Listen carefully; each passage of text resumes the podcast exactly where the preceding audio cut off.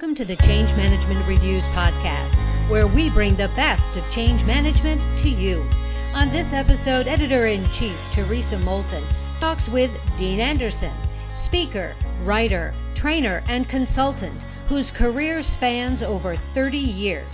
In part one of our podcast, Dean Anderson and Theresa Moulton discuss conscious change leadership. Welcome to the Change Management Reviews podcast. Today's guest is Dr. Dean Anderson of Being First Incorporated. And I'd like to share a little bit about Dr. Anderson, um, and then we'll get right into a conversation um, that will take us into topic about change management and how it relates to conscious change leadership and how it impacts our work as change practitioners. So Dr. Dean Anderson is the CEO and co-founder of Being First, Inc., and he coaches executives and senior consultants of Fortune 1000 companies, government agencies, armed forces, and large nonprofit organizations. As a speaker, writer, consultant, and no-nonsense trainer with over 30 years of experience, Dr. Anderson coaches his clients to design and implement transformational change, deliver breakthrough results, increase organizational change capacity, and establish a high-performing, co-creative corporate culture that unleashes human potential. Dean's eclectic understanding of mindset, culture, and process gives him a unique perspective that established him as a thought leader in the field of organization transformation. So without further ado, welcome Dean. Thank you. It's a pleasure to be here. Yeah, we're excited to have you here. And yeah, I'm look I'm looking forward to this conversation as well. Oh, good, good. That's great. Um, one of the things we like to do before we get into the topic, the specific planned topic, is to uh, ask you about how you got into the change management profession because everyone comes in in a different way, and um, we often get asked that question by people who are either just coming in to the profession or not. How do you get into this? So I was wondering for you, you know, what was your story like? Well, it's very different. Um, and truthfully, I've never really called myself a, a change management professional, even though I okay. guess I've been in this field forever. um, it started for me when I got out of graduate school. I did a couple of degrees at Stanford and um, was a world-class swimmer there and water polo player. And mm was very interested in the inner dynamic of high performance. So right out of graduate school, I opened an institute in Berkeley, California called the Optimal Performance Institute.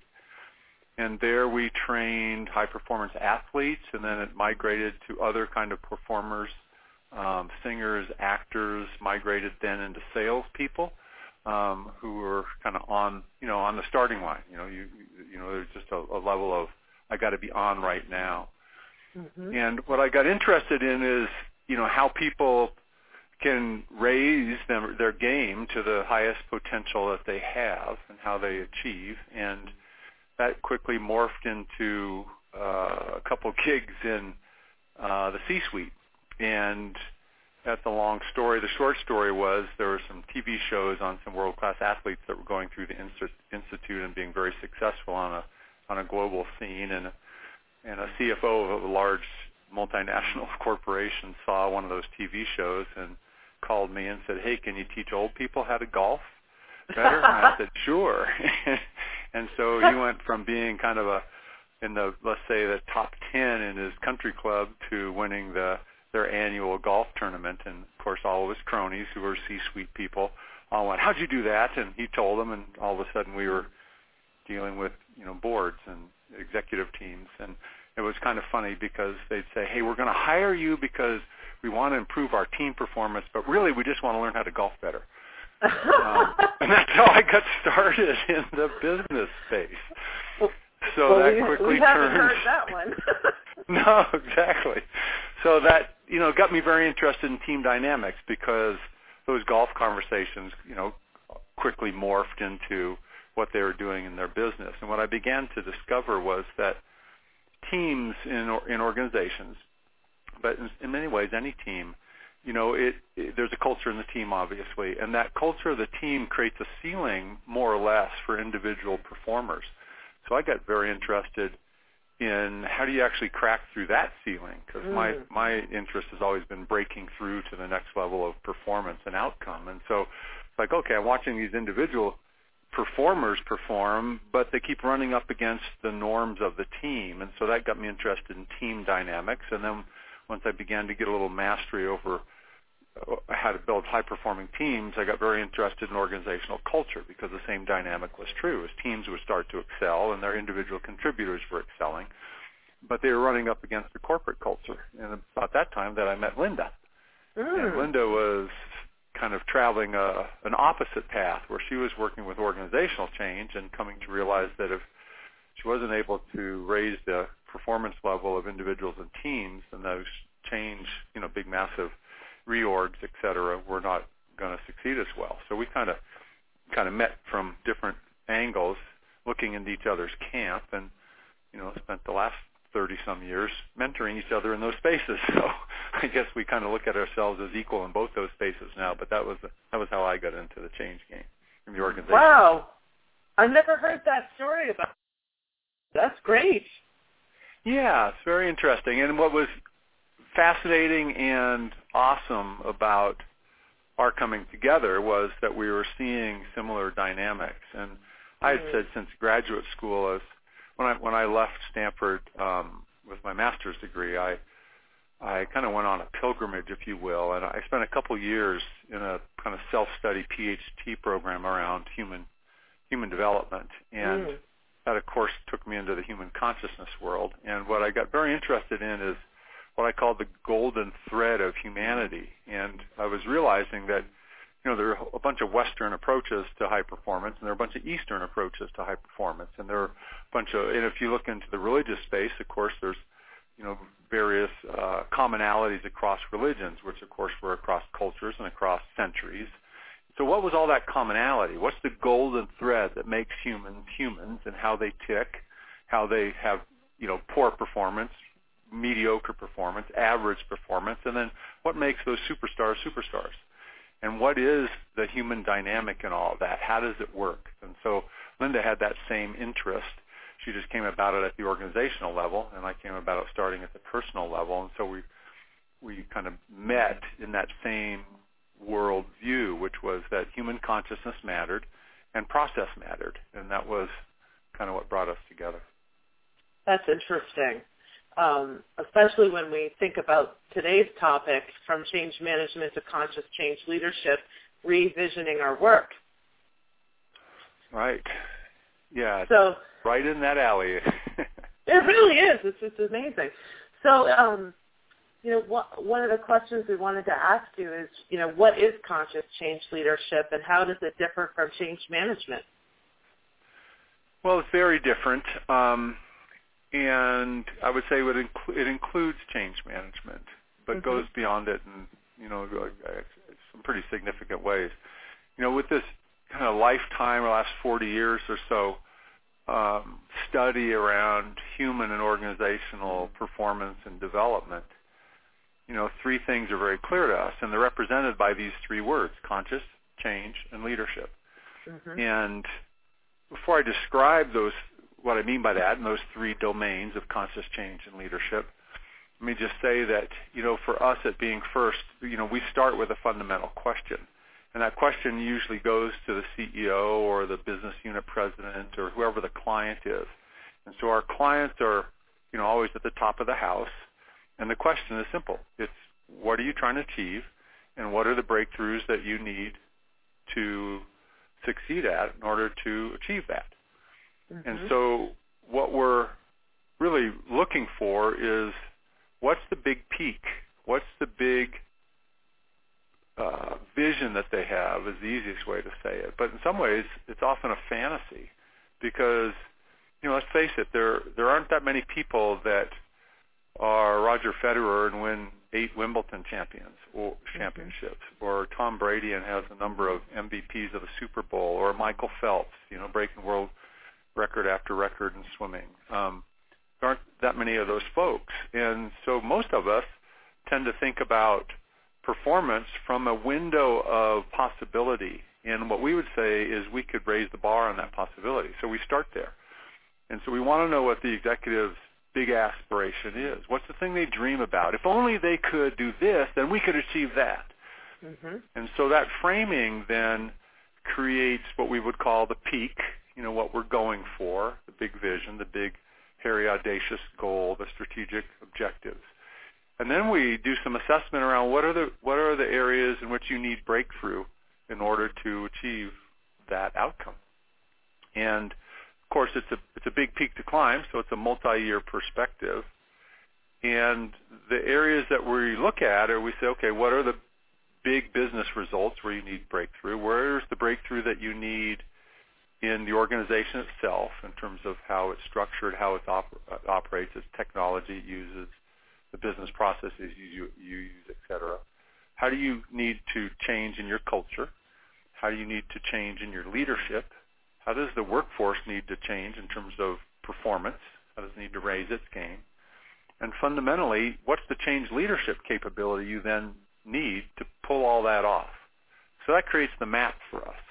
Mm-hmm. And then our approach is conscious change leadership. And so there are three critical things that we've found are essential to being able to achieve those breakthroughs.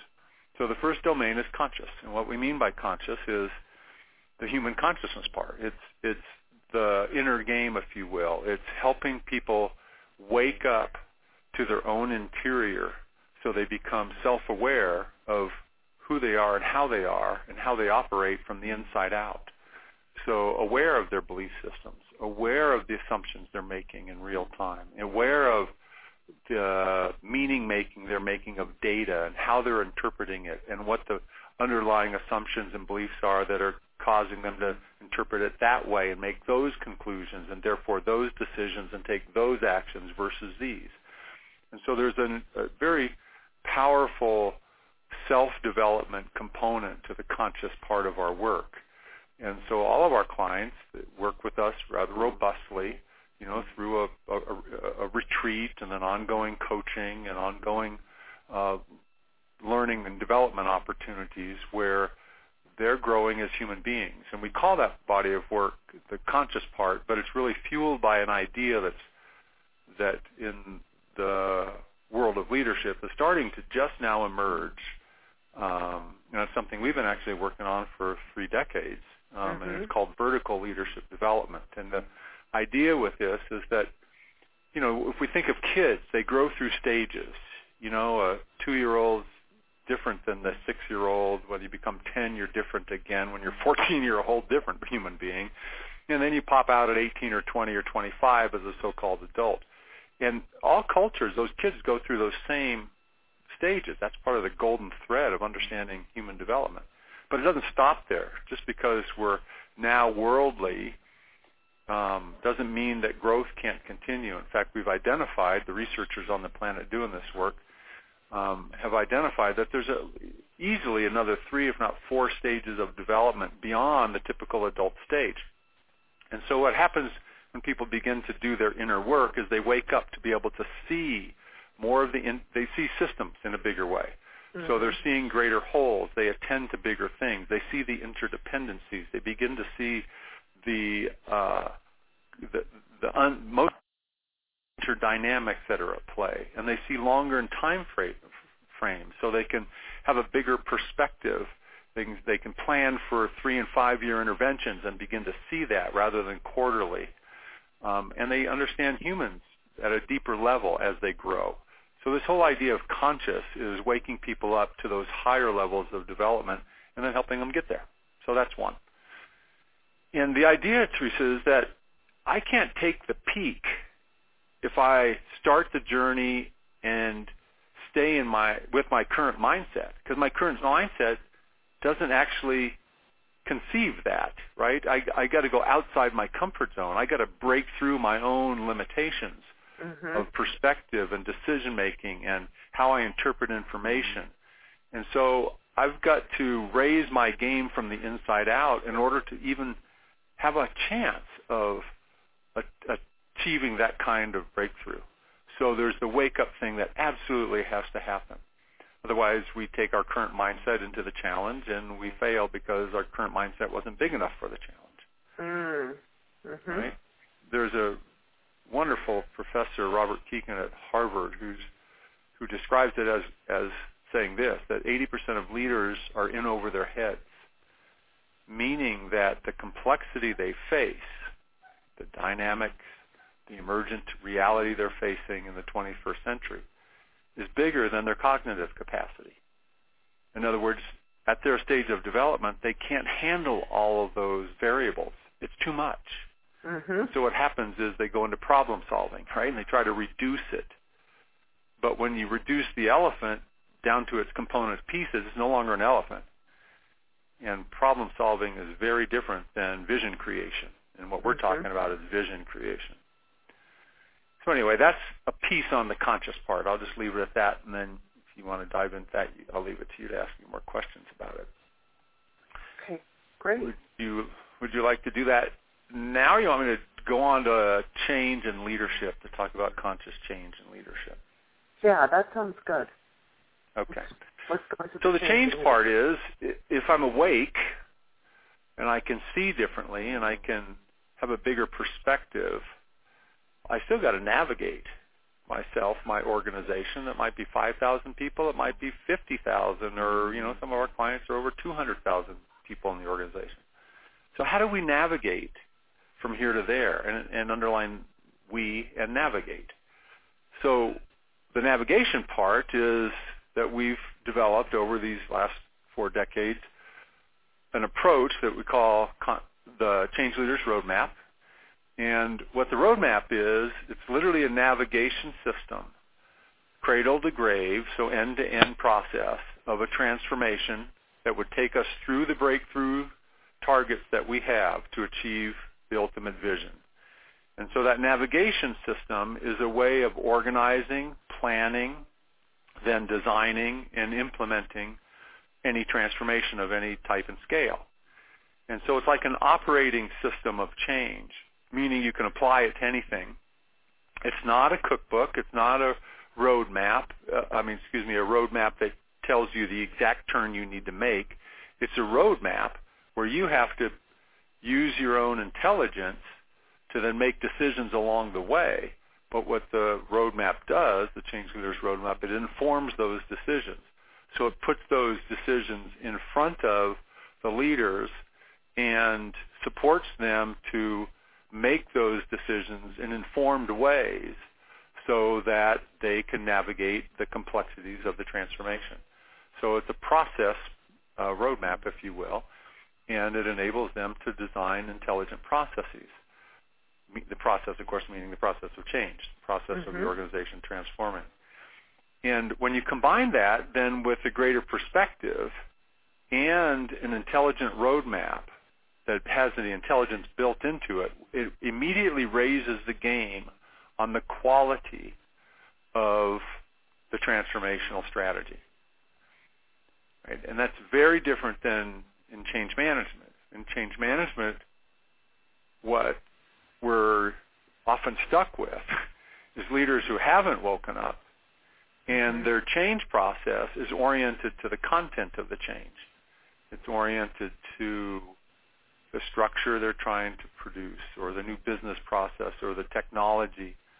And so they privilege the content and they neglect the other areas that are critical, like people, like mindset and behavior, like the culture.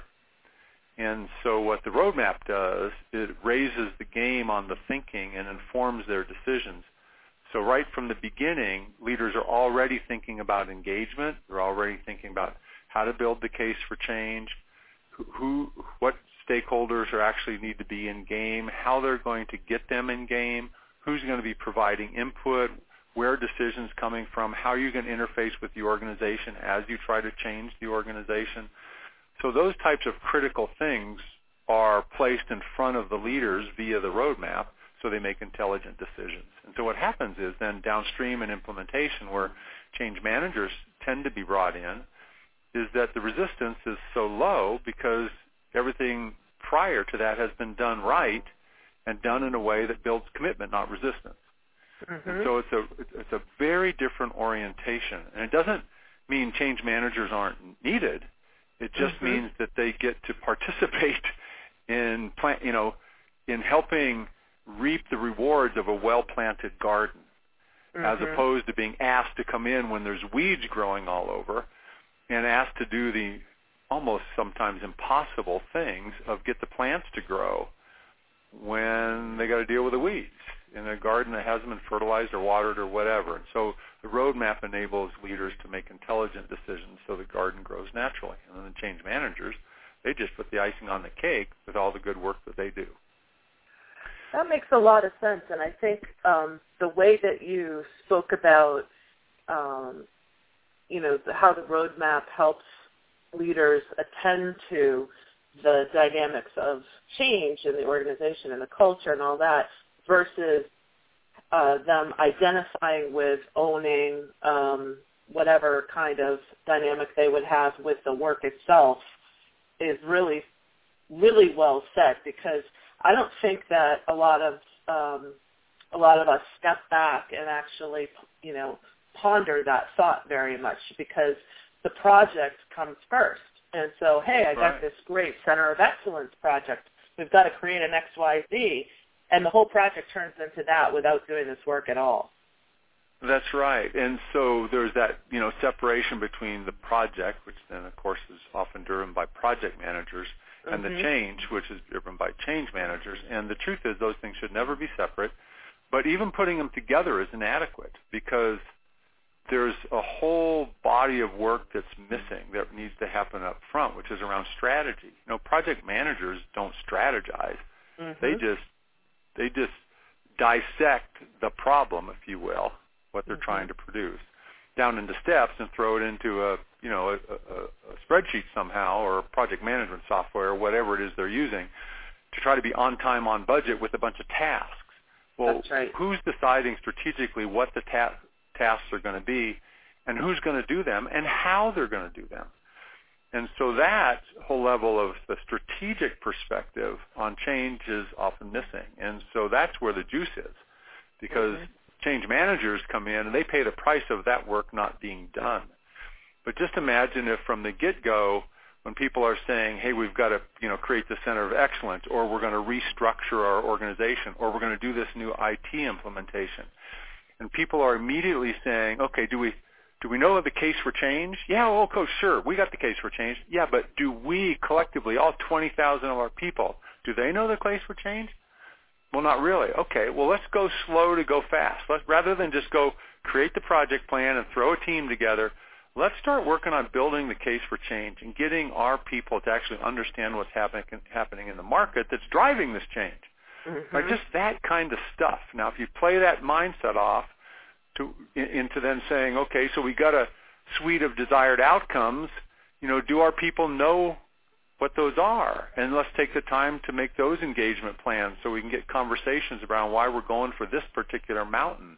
And let's let's get people really in, in, in with us about how we're going to go about this strategically and let them know their role and let's give them some authority locally to make the changes that they need to make to align and and let's you know blah blah blah right? So you, now all of a sudden you've got a level of wisdom that's happening in the first month of a of a big giant multi-year project but it's being set up for success. Right. And then with that wisdom you hear leaders start to say well you know we got this change management group. I hear they're buried over there in IT and we're doing this restructuring. Maybe we could get them involved now right? and then the change managers are in bliss, right? Because that's what they should be doing. And right. they should be involved with the sponsors and they should be involved with the project leaders right from the beginning. And so that's what we're trying to do in, in, in the use of the Change Leaders Roadmap, and that's the beauty mm. of it. Yeah, and it, it sounds like um, uh, the you know the stuff on the front end of that roadmap also sets some of the leadership up for good sponsorship. Exactly. And part of, you know, one of the things that we bring, you know, is is a suite of a dozen different training or, you know, learning mm-hmm. and development programs. Sponsoring transformation is one of them. And, you know, we in our work we don't um, mandate or dictate or even pretend like there's a cookbook approach to it. Every organization, every change is different different. But what we've built is an operating system for breakthrough. So there's a whole suite of training programs, consulting interventions, the methodology itself, coaching stuff, assessments. You know, that it's like an hors d'oeuvre tray that mm-hmm. we pick and choose from in partnership with the client, so that they can raise their game of change leadership to take the mountain that they're trying to take. Mm-hmm. And sponsorship's a critical one. Yeah, that's great. What are the key principles of conscious change leadership that drive its results?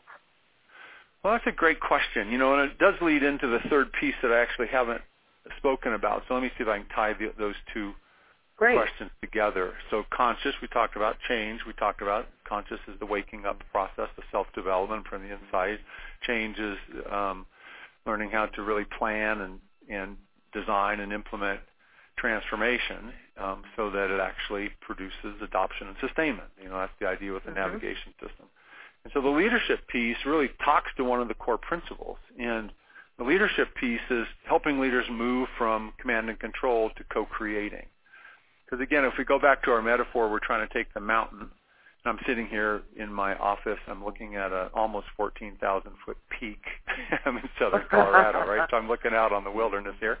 Um, so if I'm trying to take that mountain, um, meaning achieve that peak, then I've got to wake up inside myself to be able to even see how that might happen. I've got to develop the capability to be able to navigate it. That's the change part. But I also have to navigate it in a way that brings us all along. So my 20,000 people got to make this journey. And maybe you could say, well, this change is just in a business unit. And I'd say, okay, great. So it's only 3,000 people. But the point is, is my com- old style of command and control, it doesn't really work anymore in the world of the 21st century because things are too dynamic. There's a lot of reasons, but things are too dynamic. People are too informed. There's a whole move around being self-empowered and responsible. You know, we hire smart adults, so let's treat them like smart adults. Mm-hmm. You know, and command and control tends not to do that. You know, you watch all the time where you had 15 people in a room and it's a complex strategic topic that's being talked about and the decision maker ends up being whoever has the most power in the room even though they might be the least expert and least informed. Mm-hmm. You know, it makes no sense. And so co-creating is a different model. And the idea with co-creating is that we've got to do it together. We all have a role in it. And I don't I don't mean that every person, all 20,000 people, I just mean more at the principal level that you're asking about. And the idea with co-creating is that we are aligned to where we're going. And so we use a principle we call win-win-win, where the first win, all capital letters, the big win, is the larger systems winning. So it might be the department. It might be the business unit. It might be the entire organization. It might be the community that we serve, our customer base, right? So I'm looking up and saying, what's best here? You know, ultimately, we see it happening on the planet of what's best here for life. And we call it, you know, taking care of the environment. Or we call it social justice. You know, mm-hmm. we've all got to have, uh, you know, the fundamental rights to thrive as human beings. Mm-hmm. If I look myopically, then I might say, no, my organization's got to win and yours does, or my race does, or my religion, or my country, and yours is going to fail. But all that does is promote war. You know, it, mm-hmm. it promotes conflict.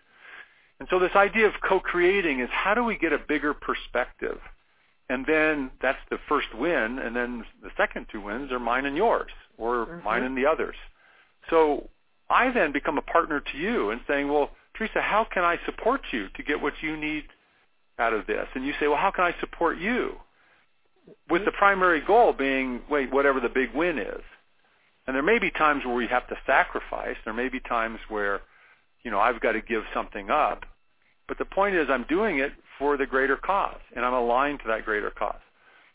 And so people will then say, oh, that sounds Pollyanna. You know, that'll never happen. And there you go. That brings us back to the conscious part because now who's speaking in them is their own ego, their own ego based on fear, based on scarcity, based on worry, based on not enough, as opposed to their higher self that co-creating would call forth, which is that, hey, we can figure this out together. You know, mm-hmm. we can take a perspective of abundance, you know, and if we put our heads together and really work together and we listen to each other, we'll come up with some really good solutions. and that that's a fundamental principle of this work is that we can't get there alone. We've got to engage others. We've got to work together. We've got to get beyond the power and control issues. We've got to get beyond you're the CEO and I'm only a you know a supervisor and and work beyond those boundaries and partner. And so partnership mm-hmm. is a core principle of this. And it really speaks to the leadership part of conscious change leadership. Yeah, so, that makes a lot of sense. Yeah. And then there are a lot of other really core principles. I'll just name a few of them. So one is the idea that mindset is causative. So how I see the world actually determines what I see in the world.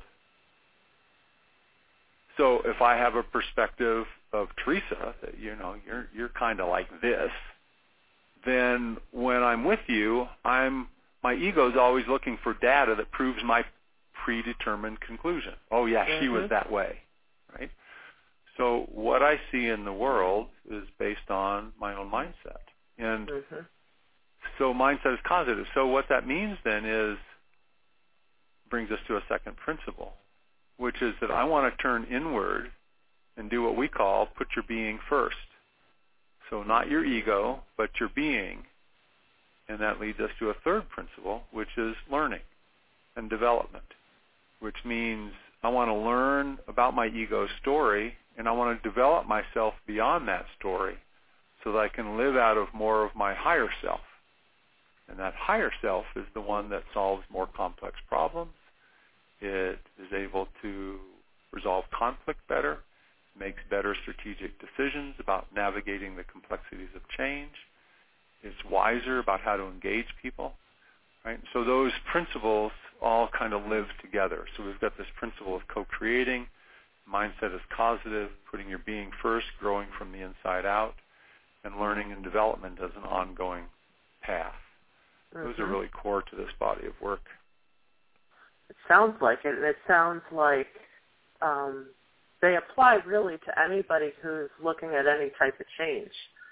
You know, and that's something that I think a lot of us who get, you know, mired in the detail of projects or caught in the swirl of organizational politics, you know, we we really kind of are like the, the grass in the wind. We get blown around in the organizational dynamic when we really need to be able to ground ourselves and remember, um, you know, these principles that you're talking about. That's a really good point because it, it the, I mean, the way for me to think about it is that there's there's a universality to what we're talking about. Mm-hmm. You know, first of all, it can be applied to anything, you know, because everything is change. Right? There's mm-hmm the one constant in the universe is change. And so now we're talking about intentional change and changing so that we can, you know, achieve things that are currently beyond our grasp. The more beyond the grasp they are, the more transformational they are. It doesn't matter what the transformation is. The, the process is going to be similar and it's going to touch into universal principles. And those principles are based on how humans work and how life works at the most meta level. And so the idea with this body of work is that it's really uh, designed to be the operating system for breakthrough.